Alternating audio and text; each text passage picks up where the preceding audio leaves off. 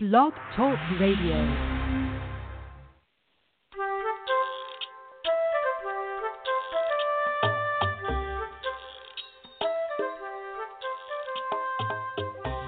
Hello, hello. I'm Laura Mize, pediatric speech language pathologist, and welcome to Teach Me to Talk, the podcast.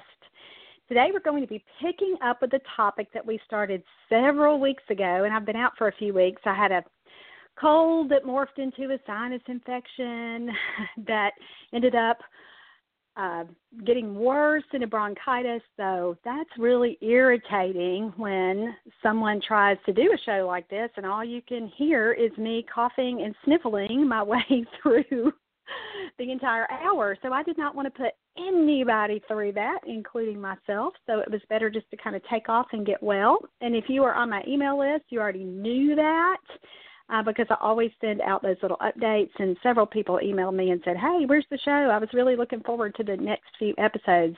If you ever want to know anything going on at teachmetotalk.com, just uh, subscribe to our email list, and that's really easy to do. Go to teachmetotalk.com's homepage, look for that green banner right in the middle that says sign up. You'll get a free parent ebook, which is fabulous.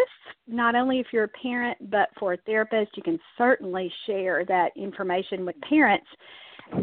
One of your first pieces of education that you provide for a new family. It really explains speech language difficulties. It talks about the hierarchy of language development from social interaction to cognition and receptive language on through expressive language and then finally intelligibility. And we know that lots and lots of children with who are late talkers have various pieces of those four foundations uh, for effective communication skill development. And so it's a super, super resource. And if you're a parent, and especially if you're a new parent if you have if you have a child who has just been diagnosed with a language delay or if you're just starting to worry that your child is a late talker and you're you're out there looking for information and you want to know what's going on and what you can do best at home to help your child it's just an excellent resource to get you started. So let me encourage you to do that today.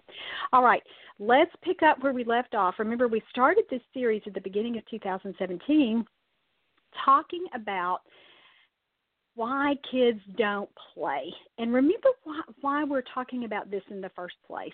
Play is one of the very best ways to elicit a young child's initial interest and participation with you. And here, here's the truth that I may not have said in exactly this, this same way on the past few shows, so I want to be sure that I say it here. The first key to working with any child with any delay or any issue, it doesn't matter whether it's talking, as we're discussing here today, whether it's listening or following directions, whether it's a physical skill that you want to teach them, whether it's a self help skill, like you really want them to learn how to feed themselves, or you really want them to learn how to pull down their own pants so that you can begin to think and pull up their pants so you can begin to think about potty training all every every every every every skill that we would ever teach a child hinges upon that child's ability to attend to us and to pay attention to us and to include us and to care that we are there. so essentially, attention is the gatekeeper for teaching any skill. And I say that in my course.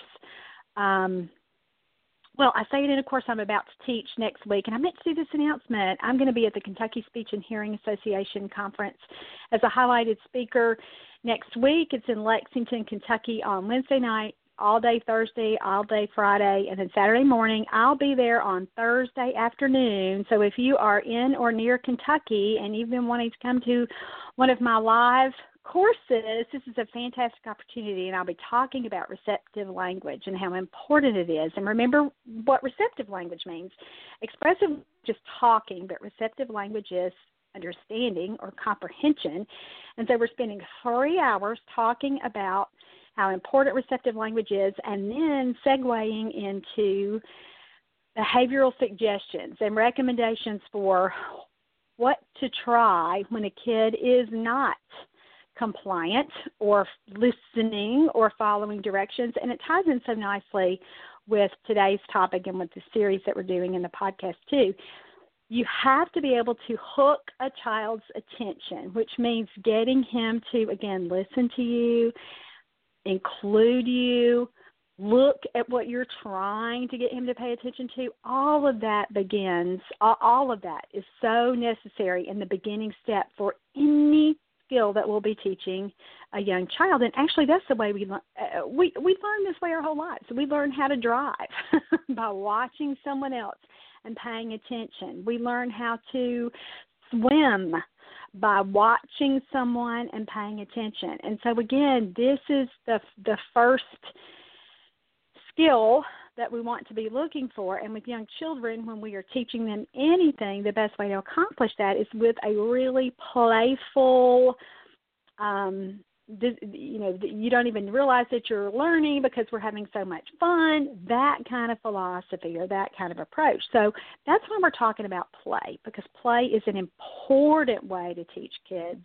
how to communicate. Now, we certainly teach kids to communicate all day, every day during our daily routines or our daily schedules. So we're talking to kids when they're in the bathtub and when we're feeding them and when we're changing their diapers and when we're playing outside and when we're driving in the car and when we're walking back in the house and when we're just hanging out and when we're doing laundry and when we're doing dishes.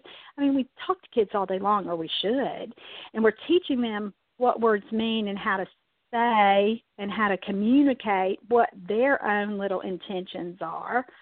We certainly do that all day, but play gives us an especially powerful medium for teaching children how to communicate because it's all about them. It's not about, like we talked about with those other examples, taking a bath or completing a house chore, excuse me, or getting getting through whatever task we're trying to get through. When we play with a kid, it's it's all focused on them and it's all directed toward their enjoyment and sharing that activity together. And you may have another goal or outcome, meaning that, you know, if you're playing with a ball and hammer toy, you're hitting the ball with a hammer or you're watching the ball go through and you're having fun.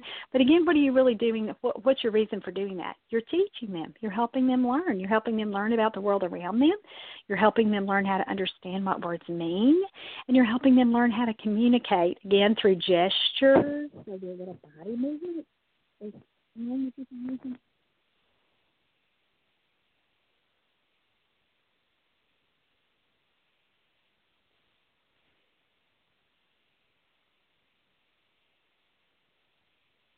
some real life practical solutions. And again, these aren't pie in the sky solutions. These are not solutions that you're going to need a therapist and a mom and another adult helper there to be able to implement.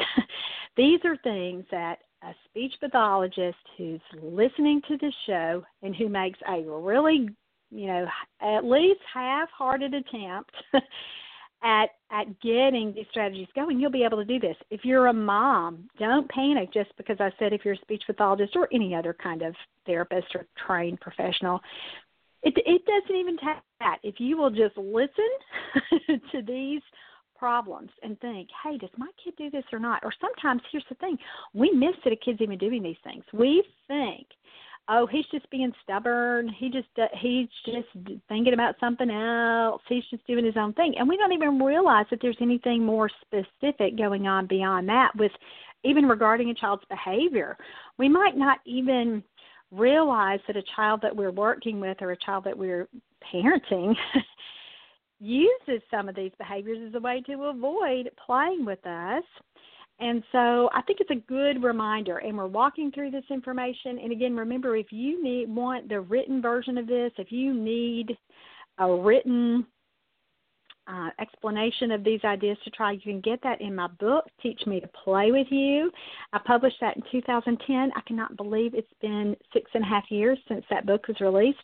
Uh, but super, super resource. It, it walks through teaching a child how to interact with you with social games, lots of cute little finger plays and rhymes and songs. There's the whole chapter on early toys. And then lastly, there's a whole chapter on solving these kinds of problems in play, and that's where this information is from. So if you want to get yourself a copy of this book, or if you learn better through reading than you do through listening, and so you're just listening to this program maybe to pass the time while you exercise or you drive to your next little client's house or your kids asleep and this is what you do while you do housework or whatever um, the the written book is great because you can go back and look at these ideas and say, oh yeah, I remember she said that. I'm going to try this. Let let's look at that these kind of step by step instructions, which lots of us need, and I certainly am that kind of learner too. I like to hear it, I like to see it, but boy, I love that written guide so that I can go back and make sure that I haven't left anything out, or make sure that if something's not working that there's probably something that I forgot about, and so I like that written uh, representation of the same information, even if I've already heard it. So today, let's move on and let's talk about four different issues. And again, some of these might be a teeny bit similar to problems that we discussed in the first couple of shows in this series. But again, here's here's the reason why it's this stuff is worth repeating. Sometimes, well, let's back that up. Many times, even we as adult learners don't fully process something until we've heard it several uh, several several repetitions or several presentations of material. Some experts say that we have to hear a piece of information seven times before we really, really have fully committed that to our long-term memory or or our even our working memory so that we're able to use it. So you may be listening to this show today on a Thursday and then not see a kid that you need the strategy for until next Monday or Tuesday. And by that time, you don't even remember that you listened to this show. even even if you were intending, you may forget. So again, sometimes when we're repeating the same kind of information, there's a purpose in there. And if your brain is not going, oh yeah, I remember that. Somebody else's brain probably is. So that's why again I wanted to just mention that some of these strategies will be the same. And and there's comfort in that too because you don't have to learn 250 different ways to handle some of these problems. Some issues that keep a child from playing or some problems that we see in play actually even though the problems are different the solutions might be similar um, to another problem. So again, I want to be sure that we're talking about um, why why we may be using some of the same strategies uh, with with one problem that seems a little bit different in your mind when you're thinking about a kid who does this kind of behavior that's problematic in play versus this kind of behavior. Um, you may be thinking, how does that match up? Why would the solution be the same? The problem is different not so fast, and we'll talk about some of that as we go today. So let's begin with a problem, gosh, that just seems to have exploded during the course of my career. And I started practicing, you know, I've been a speech pathologist for close to 25 years. And so when I started practicing, um, even this this was even a this was a new problem then, but it's just kind of a newer problem. It's just evolved, and so it's watching a children a child who prefers watching television or videos, or now playing and with an app on a tablet. Same kind of issue. A kid that's kind of addicted or obsessed with a screen. And again, when I first started practicing, this might have been a television show that just kind of came on at a regular time, or mom knew with Saturday morning cartoons or with afternoon um, cartoons, or you know, there was still even way back then uh, children's programming, especially on um, PBS channels like that. And so we used to talk a lot about how kids were addicted to TV, and then we talked about, oh my goodness, it it moved to videos. So it moved to our our our tapes, and then our DVDs, and now it's morphed again with uh, games that are on phones and are on tablets. And again, same kind of problem. It just looks a little bit different from decade to decade because technology has evolved so rapidly. So, what might a kid look like? When he seems to prefer TV or videos or screen time to real life activities. And by that I'm meaning interacting with you, playing with you, or enjoying playing with a toy. And I've certainly worked with children whose moms say, Hey, listen, Laura, if if I let her watch TV all day long, or if I let him just have the iPad all day long, I would not hear from him for hours at a time. You know, and and they'll say, you know, I I didn't really. Parents will say, I didn't really realize that that was a problem. I just thought he was kind of good, and I just thought he was occupying himself and I kind of liked it. I did not realize that that there was a an underlying social interaction problem. I just thought he liked his shows and I just thought, well, I'm just going to let him do it because he can do it and I can get my stuff done and I can check on him and he's not creating a fuss and he seems really really happy. And surely he's learning from watching all of that right? I mean gosh there's so many problems. I could do an entire show just on that one statement with teasing apart what all might be going on with that kind of kid and and all of the different issues surrounding that preference of his for watching something rather than doing something or looking at a screen rather than playing with a toy. And again, sometimes it, when we think about screen time, let's kind of look at that. And again, I've done so many shows on this, and we've talked about this a lot, so I don't want to beat a dead horse here. But let's kind of look at what's happening when a kid is locked into that screen many many many times everything else is just kind of shut down around him. And he he he has a really hard time shifting his attention from what he's looking at on that that little screen or big screen to what you want him to do. And so it does look like what happens when we as adults kind of veg out to a show. You know, if you get kind of uh, if you're binge watching something on Netflix or something that you've DVR'd and you just watch episode after episode after episode after episode, it does kind of start to after a while make you feel pretty sluggish and like you're not really interacting and like you maybe even get a little grumpy with those folks around you. And so uh, lots of times it does kind of look like you're understimulated, but in in in some ways you're kind of overstimulated, meaning that you can't process what other any any other incoming messages that you know your husband's trying to talk to you, your kid's trying to get your attention. All you can do is kind of focus on the show you're watching. Well, it's even worse for a kid with a language delay because language is not as meaningful to him as it is to you yet. He doesn't understand the words that you understand as an adult. And so a lot of times this screen time really is primarily visual. He's just seeing these visual images change and you know that that changing kind of um display right there. And he so he's really just watching. So it's really more of a visual activity than anything else. Sometimes I, i've illustrated this to moms i've said hey listen i wonder what would happen if we just you know if a mom is really thinking that they're learning a lot of language. And i've tried it in very uh, gentle ways to redirect a mom from that opinion. And i've said I, I wonder if he'll watch it if the sound is off. If you ever turn the sound off? And he's really really paid attention. And so then we turn the sound off. And uh, most times kids who really really are hooked into screen time will sit there and still watch even if there's no if there are no words. And so I'll say to mom, gosh, you know, how's he really learning language to understand what words mean if he can't even hear it, if he doesn't even know what the people are saying?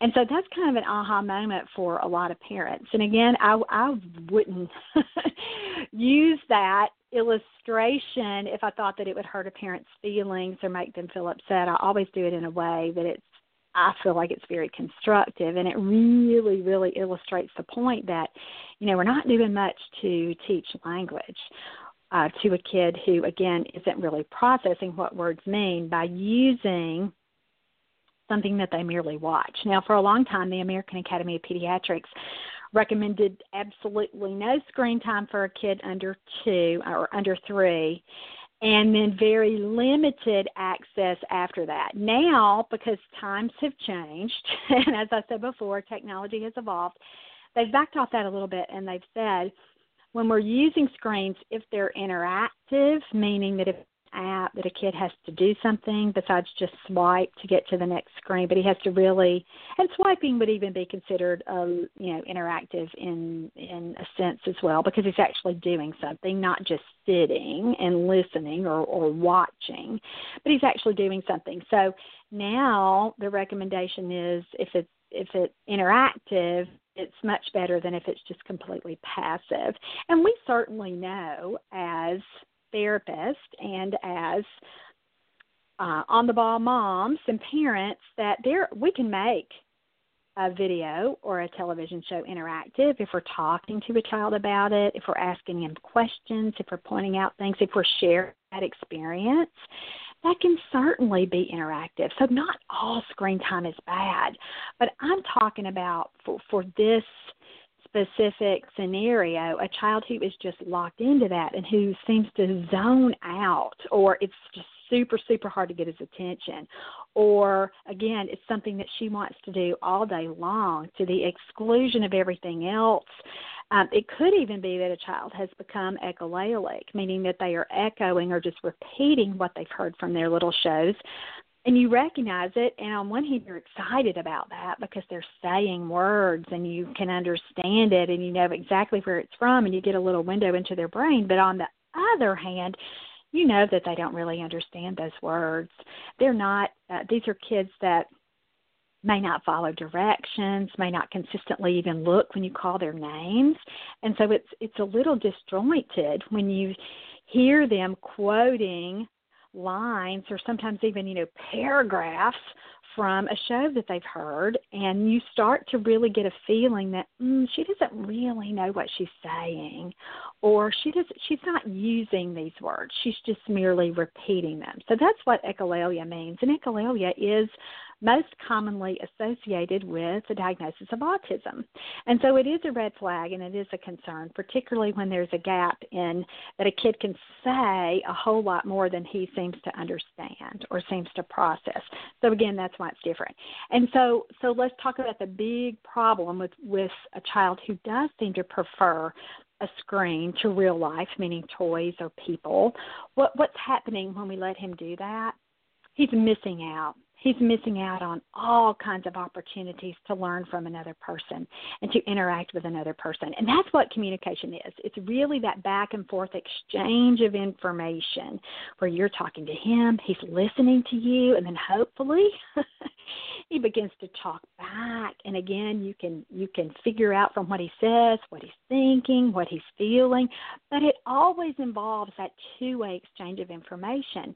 Many, many times when kids are hooked on screens, it's just a one way street. They're they're and here's the truth they may not even really be processing or understanding especially auditorily or or listening from a language perspective what they're hearing it just is that visual thing and then if they do that if they stay stuck on that you know a couple of hours a day or longer that means that they're not doing something else that in that same period of time could have been more constructive for them. And again, if you are dealing with a child who is a late talker, or especially with a child who has problems understanding what people say to him, it is not the best way for him to spend his time. And that doesn't mean that you won't ever get to do it. Let him, you know, watch something while you're taking a shower, or if you are you know, in a cross country drive to your parents' house and you need him to be in that car seat and good and happy for eight hours, yeah, break out the screens at that time. That's a perfect time for that. Um, but at the same time, you don't want to allow him unlimited access to screen time all day long. And I've had some parents who say, well, he doesn't do the same screen. Like he'll watch TV, and then I might put it, you know, on the TV in the van or I give him the phone and you know I'll go I'll check on him in an hour later and he's still kind of playing with that. It's not really the same thing. You know, the phone is different from the tablet is different from the big TV is different from the TV in the car. Not really. it's all screen time. And don't look at that as four or five separate activities where you're thinking, well, he was 20 minutes on the phone.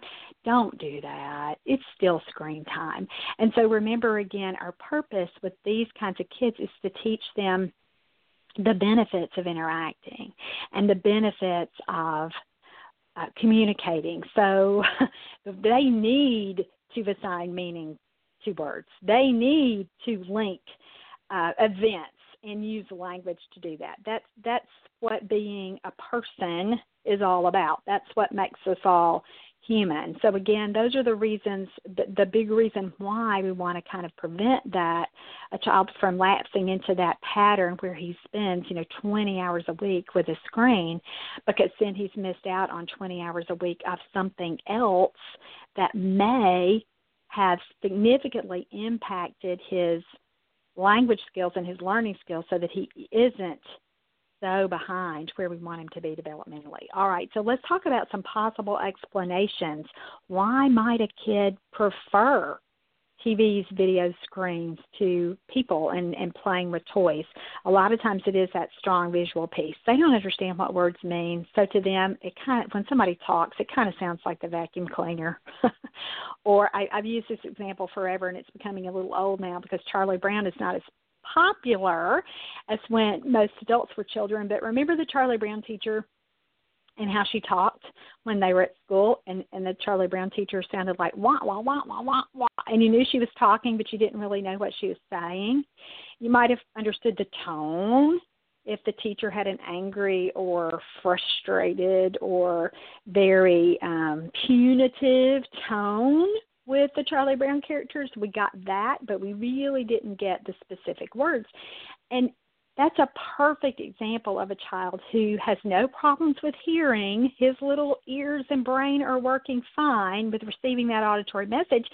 He just doesn't know what it means. And again, he hasn't assigned uh, meaning or, or concepts. He hasn't linked what's really, really happening with the words that you're saying. So he's just kind of tuning all of that out in real life. And they do it. And again, a kid who doesn't follow directions from you, when you say go get your shoes or where's your puzzle or let's go get something to eat or it's time for a bath, a kid who doesn't understand and follow those directions does not understand the language he's hearing on that screen. He really, really doesn't. So don't don't kid yourself. and there may be, you know, one exception out of hundreds of thousands of children, but for the most part, there's no way they understand all of that fast paced language that they're getting on that screen when they don't follow really simple, familiar directions for you.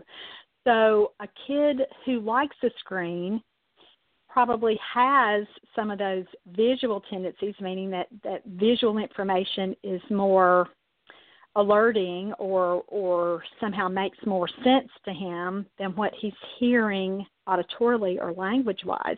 And again, we talked about the underreactive, overreactive piece. And until you're looking at a kid watching TV and kind of examining what comes next and what came first and kind of looking at the whole kid and the whole dynamics of his day and how his family, you know, what, what their routines are, you really don't know if he's underreactive or overreactive. But a lot of times the, the signals of overstimulation are just like we talked about before, that grumpiness, or that resistance to doing anything else after it's really, really hard to get them to shift their attention. A lot of that has to do with overstimulation. So, again, you want to be careful that you are not contributing to that sense of dysregulation in that child's little system. And again, overstimulation, dysregulation, those are all really kind of fancier ways for saying things are out of whack. That kid is not in a calm, happy, receptive place for him to be able to learn what you're trying to teach him. He's he's shutting information out. He's overwhelmed. He's not attending or not ready to attend in the way that you think that he is. So again, that that might be why a kid's doing it. They have strong visual preferences for that screen time. And then other things like language or too much language at one time really bombard their system. So that's that's kind of one issue, and and they and they watch kind of as a way to shut everything else out, especially when they like it. All right, next, the next possible explanation for why a kid would um, say stuck with a screen is that TV shows and movies, especially something they've seen over and over and over, are really predictable. In real life, it's not. so a child might know what's coming next and like that. He really, really gets into that anticipation and then that coming true. And they prefer organization, they prefer routine to anything that's novel or new and certainly our little friends who have red flags for autism fit this uh, category of children very, very uh, well because they like that sameness.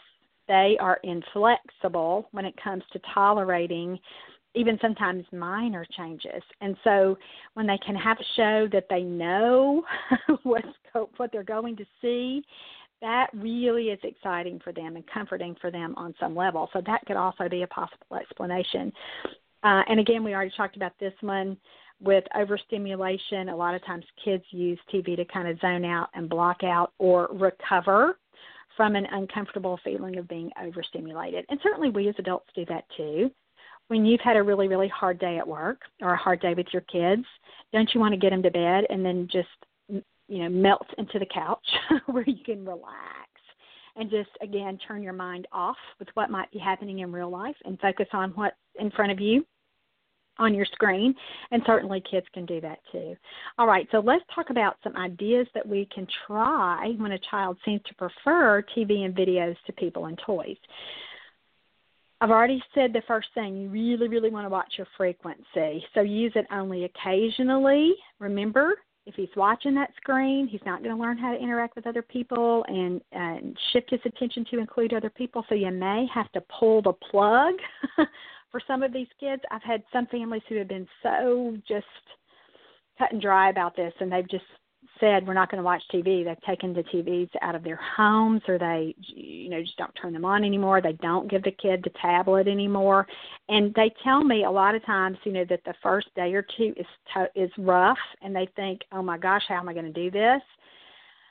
But they survive and they come away with it and they kind of they kind of plan you know we're going to play outside more during this time. So, you know, if you're about to have a big snowstorm where you live, this might not be the best possible time to decide you're not going to do TV anymore or or have as much tablet time as you've given your child. So make sure that you are planning uh, activities or other opportunities so that your child doesn't miss it. Because if he misses it, then you know that he's probably going to put up a fuss about it. But if you've done a good job of coming up with what you're going to do in place of that screen time, it goes a long way for making that a lot more comfortable, not only for him, but for you. And you don't have to manage as many tantrums or even meltdowns when you already have a plan in place for how you're going to handle that. So, what are some other things you can do?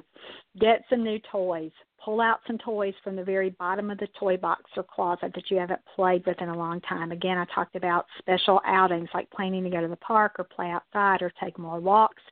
Some parents have told me, you know, he really liked to bath, likes his bath. So anytime that I think, oh no, what am I going to do? You know, I might be giving him three baths a day uh, in this time when we're sort of trying to reduce or significantly limit uh, his screen time. You know, so I've I've just let him stay in the bath, you know, for 45 minutes at a time, and I really really played with him, and that has seemed to get us over the hump. So be sure that you're looking at your other options. Uh, you know what you might want to do too is if you if he has a set a lot of little favorite toys and you know hey next weekend is when we're really going to just make some dramatic changes about how much TV time and DVD time that I'm letting him do. And so you may sort of go ahead now and take some of his very favorite things that he enjoys to playing with or maybe his favorite little books and not let him have access to those for the 3 or 4 days before that happens so that when you do decide, hey, we're going to really monumentally change screen time today, you've got some things that he already likes and that he's missed a little bit. And so when you bring it out, it's like, oh, you know, he's excited about it because he hasn't seen Thomas in a few days, or he's he, you know, they love the book. Um, you know, whatever a llama llama book, and so you say, "Gosh, I'm going to read with him a lot today, so I might not read as much over these next couple of days because I want reading to be so super fun and exciting on on no TV day that it kind of gets us through that. So that's certainly um, a solution that parents have shared with me that seemed to work too. Other things you can do um, instead of, you know, sometimes parents say, well, I'm not going to be able to limit screen time, so what can I do? We talked about this before, but I want to make sure you don't miss it. Make that screen time interactive. So instead of just giving him the tablet and sit down and play the game with him, you take a turn, he takes a turn. That's a wonderful way to work on interacting and communicating because that's what talking is it's that turn taking back and forth. So that might be something that you do. And again you might just hold him when he's watching tv and talk to him about what's going on on his favorite little show. So that's certainly a way that you can make it more interactive too. Another thing that you need to know when you're playing with these kinds of kids is that you just can't be visually boring. The reason that a lot of these kids like TV or videos or DVDs or again any screen is because it is visually exciting. So that tells you, hey, if I want to get his attention, I better be really fun to look at. I better give him a show. I better give him something to watch and something worth paying attention to. So a lot of times this really means that we change our own aspects or our own emotional presentation. So we use a lot of bigger facial expressions. Uh, we're funnier. We try again to smile and look like we are just having the time of our lives because it gives that child, again, a reason to pay attention to us. The last suggestion here with kids who seem to prefer a screen is really pay careful attention to what that child seems to want to spend a lot of time doing with the screen. So if it's a favorite show or a game maybe that has uh, a particular character or a certain activity in the game, you really want to try to capitalize on that child's interest. So let's say a kid really, really likes a show like, um, oh gosh, Bubble Guppies. Is that the name? I had a kid last year who really liked that show. Get yourself some toys that relate to that show or figure out what they're doing on there that he seems to really like. So if he gets excited at one particular part of the show, watch it and say, what are they doing? Is he excited because they're um throwing things? Is he excited because they're swimming? Is he, you know, figure out what's going on that seems to make him excited. Is he excited because he likes the line that they repeat over and over and over? And so I have certainly used a lot of the themes or the characters from a child's favorite television or uh, movies to hook him into playing with me. And there are so many toys out there on the market, and most parents have already done that. They've identified, hey, he really, really likes watching Woody so I'm going to get myself out to Target or Walmart or the Disney store and see if I can find a toy, a Woody toy that he can play with. And so certainly be sure that you're doing that. And that's a great way to segue into playing more instead of watching more. And so you may, and for some kids, I have sort of, especially if they're echolalic, sort of, sort of loosely based my a, play theme or an idea on what they're hearing. Like if um, you know, with Dora and Diego, they talk about maps. So we might say, or backpacks, you know, oh, look, is it a backpack? You know, backpack, backpack, and then sing the same little song and repeat that. But be sure that you're expanding on that too. You know, you want to use this and these approaches and strategies as a way to hook a child's attention, but you don't want to help them stay fixated on a pattern that may not be as constructive as you would like. So again, use your judgment about that with, you know, I don't want to do the same exact thing as the show because that really reinforces that echolalia, but at the same time, it's familiar enough so that the child wants to participate with you. Okay, so that was problem number one. Let's talk about this next problem. It's a sensory issue too, but these are kids who are sensitive to touch. So, some tactile or touch sensitivity. So, what might this look like? This would be a kid who doesn't like to touch new textures in play. So, let's say you've never shown a kid, he's never seen Play Doh before but you introduce Play and he does not like it at all. He doesn't want to touch it. He doesn't want anything to do with it. He seems totally grossed out or even afraid. Just again, that initial resistance or reluctance there. This might be a kid who does not like holding your hands. if you want to get him to walk beside you, and he really doesn't like it when you grab his hand. A lot of times parents will think, oh, this is because he just is a little stinker and he doesn't like being controlled. But sometimes it's just they have a real difference in how holding a hand would feel to them. So it's irritating or it's annoying rather than I don't want to do what my mom says.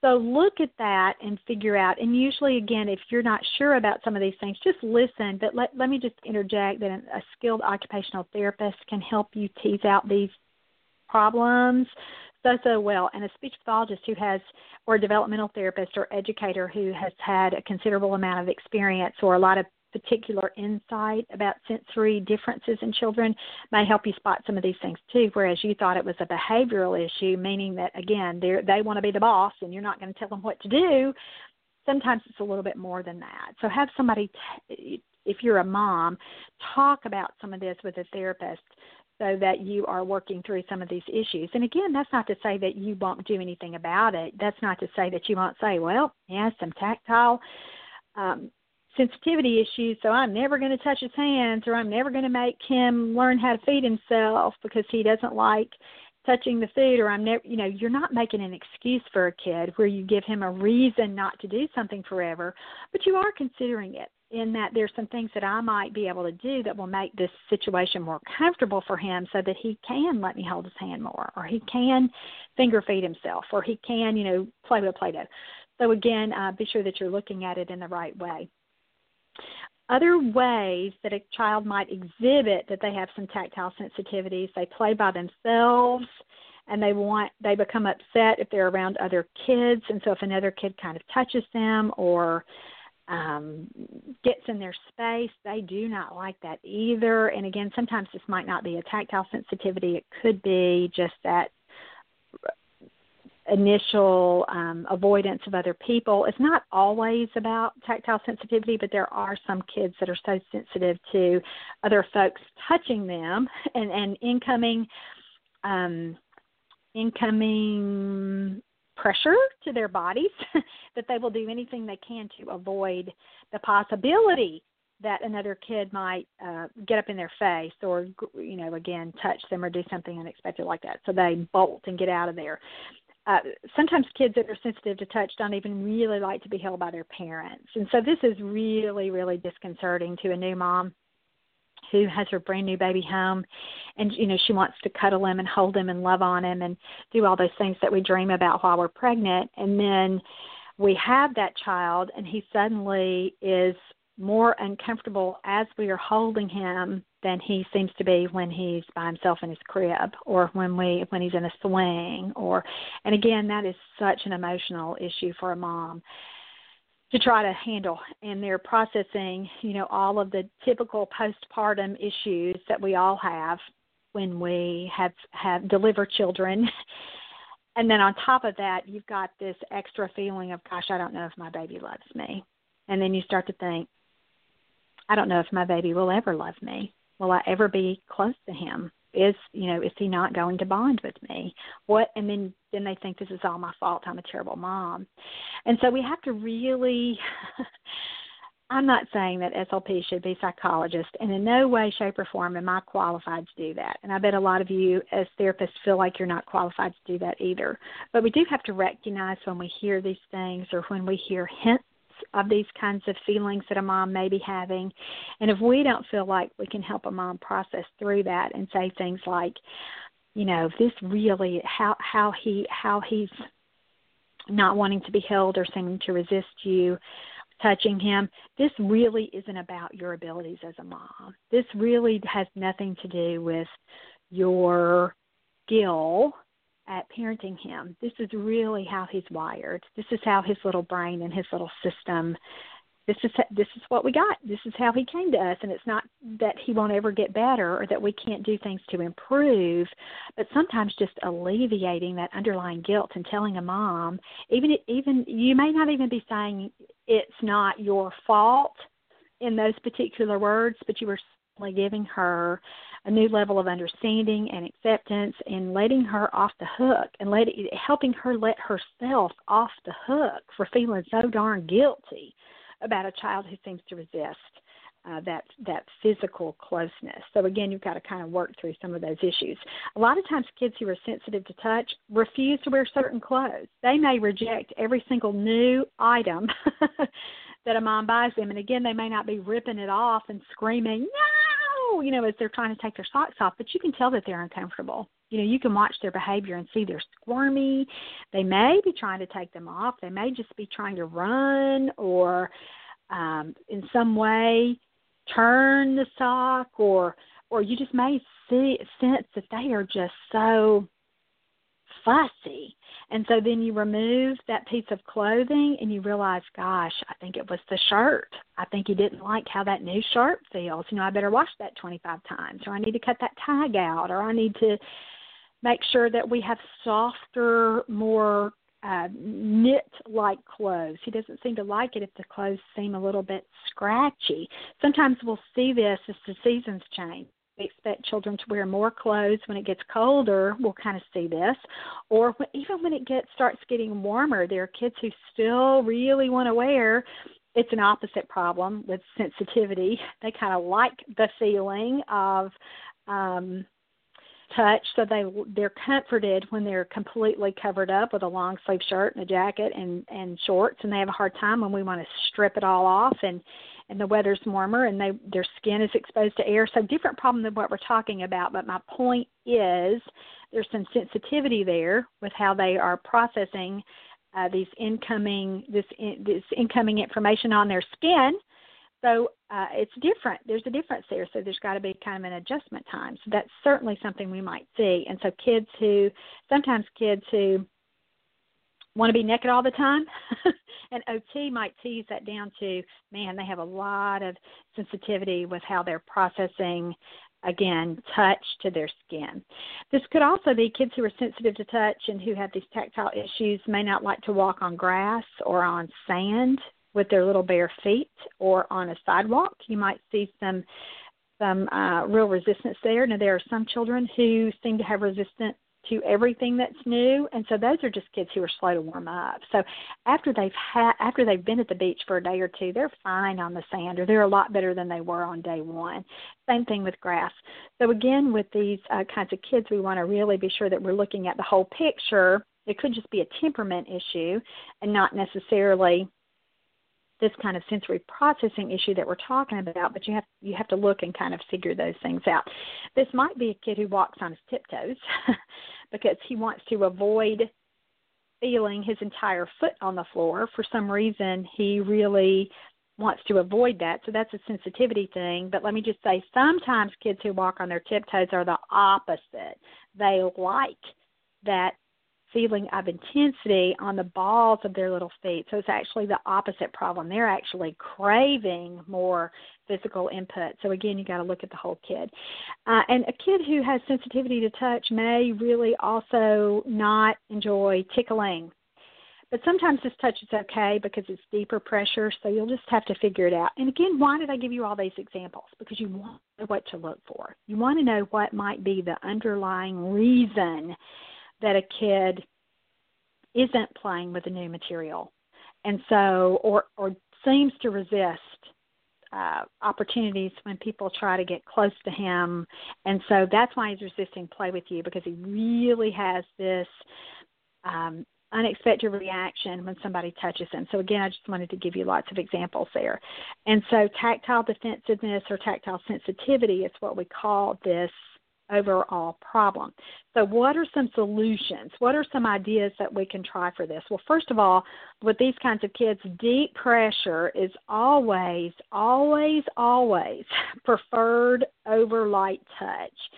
So, anytime with a kid like this, we talked about holding hands or kids who really kind of resist that physical kind of touching that you might do with them, unless it's a bear hug or unless you're full out holding them or grasping their hands a little more tightly than you would um, think about normally doing. So, deep pressure is a good thing for lots of those children. It does allow them to accept that and to tolerate it and become comfortable with physical touch a lot of th- times with these kids too, what's worked really well for me is just to give them more control. So if they don't really like the Play-Doh, I don't really grab their hands and say, "Oh, you're gonna like it. Come on, just do it."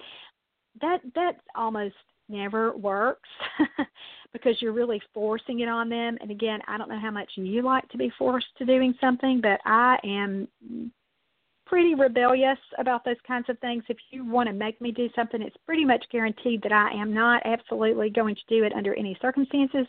And a lot of our kids are like this too. And so you may, instead of using hand over hand assistance and making him do something here, just give him an opportunity. For some kids, you may even slide your hand under theirs instead of on top so that it does feel like they're more in control. It could be that you're offering, uh, you know, instead of you kind of grabbing their little hands, you kind of offer your finger instead with these kinds of things. Um, holding a finger is actually an OT friend of mine a long time ago reminded me that holding a finger is a primitive reflex and so some kids will want to do that on into toddlerhood and preschool aged rather than holding an entire hand. Um, so that might be something that you would try too. So again, let a kid have more control with those kinds of things. So when let's say you have a kid who does doesn't want to hold your hand, but you feel like, gosh, I've got it. I don't want him just holding my finger here. He's still kind of under too much control. You know, he still has the upper hand here. just offer your hand first instead of you grabbing him. Let uh, hold yours out so that he's in control of that and he can decide to do that too. We've talked about how forcing really, really doesn't work, but sometimes letting a kid be in control of how they would touch a new material or handle a new material is a lot more comfortable when they have a tool. So they don't have to do it with their own hands. So if you're playing with Play Doh, get a little roller from a Play Doh uh, or uh, from the kitchen, uh, a roller. If a kid doesn't like Play Doh, because it's a new experience, play with food. So talk to mom about giving lots and lots of opportunities for messy play. So even while they're eating, and to some moms they feel like, gosh, that's going to make them a messy eater all the time. I don't want to do that. This is going to cause more problems for me. Just talk a mom through that. If you're a therapist or if you're a mom, realize that you know kids do have to learn how to tolerate different textures on their little hands, and this is going to be problematic. The longer we let it stay a problem, the more difficult it will be for us to break that bad habit of not ever touching anything new in the future. So, we want to provide exposure and opportunities to normalize that sensation. So, provide a tool. Sometimes um, if we have a kid like this and we think, oh, I'm going to do a lot of sensory play, so I'm going to get my sensory box and fill it, or, or you know, and by that I mean just a, a plastic container like a Rubbermaid, or you know, the Sterlite little boxes that you can get that are plastic, like at Dollar Tree or Walmart, that brand. Um, we'll think I'm going to do sensory play, so I'm going to put some beans in there, or I might have some dried pasta or some sand, and then a kid doesn't want to do it, and you're like, mm, how am I ever going to get him to do it if he hates this? You know, I don't want to force him. Get some spoons and some shovels so that he gets used to playing with that new texture without having to really touch it. And over time, it will get better. That that sensitivity will calm. They will start to accept, hey, nothing happens to me when I touch this sand. I'm okay. The world did not fall apart around me. And so, again, it becomes more familiar. So, you do want to provide those repeated opportunities for that. Sometimes kids are so sensitive at the beginning, and then we give them lots and lots of opportunities for their systems to adjust, and they do. So it kind of looks like the pendulum has swung because at the beginning they didn't like any play like that, and then they kind of moved to that's all they want. It's like they crave it. Again, that's just their little bodies and their little systems deciding, hey, this is okay. So in some ways, I think they're up for lost time and so they seem to want it more and more and more, it will settle down. It'll kind of come back to that in the middle happy place, just right place. but you have to give them some time to uh, like it and to warm up to it. Sometimes vibrating toys are like that. A kid will reject a koosh ball that vibrates or something at the beginning because they're scared, and then once they realize that they like it, then that that's all they want to do. So again, you'll see some of that. So I just wanted to mention it to you so that you don't think that that's unexpected because it is pretty normal uh, for a kid who wants to do that.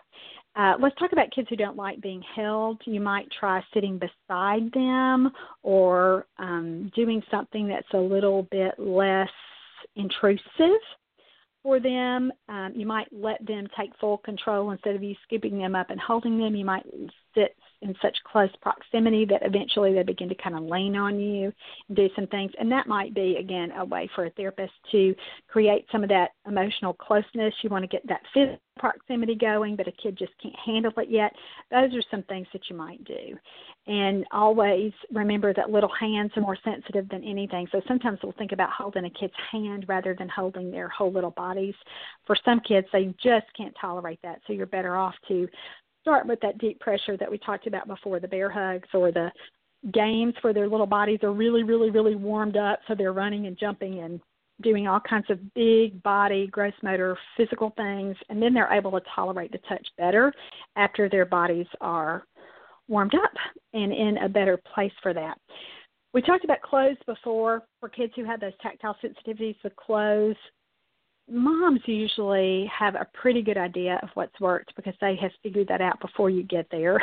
but occasionally you'll have a mom who has just not noticed that that's a problem or who's not linked her child's uncomfortable um, responses to tactile sensitivity, so she might not have thought about cutting tags out of clothes or making sure that she's selecting materials that seem to be more um, comforting for that child. So talk with moms about that. Sometimes you need to, you know, for a parent who talks about, well, he doesn't like to be outside barefooted. Eh, over time he does need to get his little feet normalized but right now the solution might be well let's make sure he wears shoes so that he can get out there and really play and explore and learn to like being outside before we worry about that. So talk with parents about that um, a lot of times with kids like this that who seem to resist any kind of physical touch from people is because again they really don't know where their little bodies are in space. So if you are coming up from behind them, or again this might be a reason that a child rejects playing with other children or being close to other children because they just don't know what to expect, or they are kind of they stay on that fearful alert level and again, this is not something that they're even doing consciously. But as soon as another kid moves toward them, they just want to get away. And so be sure that you are approaching children like this from the front, that they can see you coming, so that they are aware of that, so that you don't ever send their little systems into, you know, all out assault mode because you didn't know that they were going to, or they didn't know that you were going to touch them in some way. We talked about how important OT is for children who have these kinds of sensory processing differences. There's a Wilbarger protocol. It's the deep pressure and uh, proprioceptive technique. It's commonly referred to as the brushing program. I've had kids who have had great success with that it's very regimented in that you just can't brush a kid, you know, one or two times a day and for it to work. It has to be really, really planned and structured. So work with an OT on that. OT should really teach you how to properly administer that technique if you're going to do it. Um, so be sure that you're looking at that too. Um, and there's some additional ideas there in Teach Me to Play with You if you want to look at that for some other things. Let, let me in today's show. I wanted us to get to a couple more problems, but we didn't. That's okay. Let me end the show with a technique that I use all the time to prepare a kid's body, and prepares in quotes, meaning that, you know, he's going to be with other kids and I want him to interact with me, and so we have to sort of get him ready. But I sing this little song to the tune of Here We Go Around the Mulberry Bush, but I started a kid's feet and I kind of work my way up, squeezing his little feet with, you know, this is the way we squeeze your feet, squeeze your feet, squeeze your feet. This is the way we squeeze your feet early in the morning. And then we go to legs and then we go, you know, we move move our way through his little body, which again is a way to uh, help him regulate and calm down so that he can begin to uh, participate with us and accept us being right there with them. Now, remember when you're doing this, you know, you're going to kind of move up sequentially. So you're going to do his feet and then his calves and his thighs, his shoulders, his arms, and then finally his hands. Because hands and mouths are very, very sensitive. So we don't want to go poking around with those kinds of things with, with children or those body parts with children who have tactile sensitivity. So if that's new for you, be sure that you're talking to an OT about that if you're an SLP to be sure that you understand the theory behind that and why that would be. And again, that'll just give you lots and lots of insight with children. All right, so that's the end of today's show. We got through two more problems. I'll be back next week with the next installment in this series. I hope you, I gave you some things to think about today and to try with either a child of your own or a child you're working with. So have a great week, and we'll be back here next time.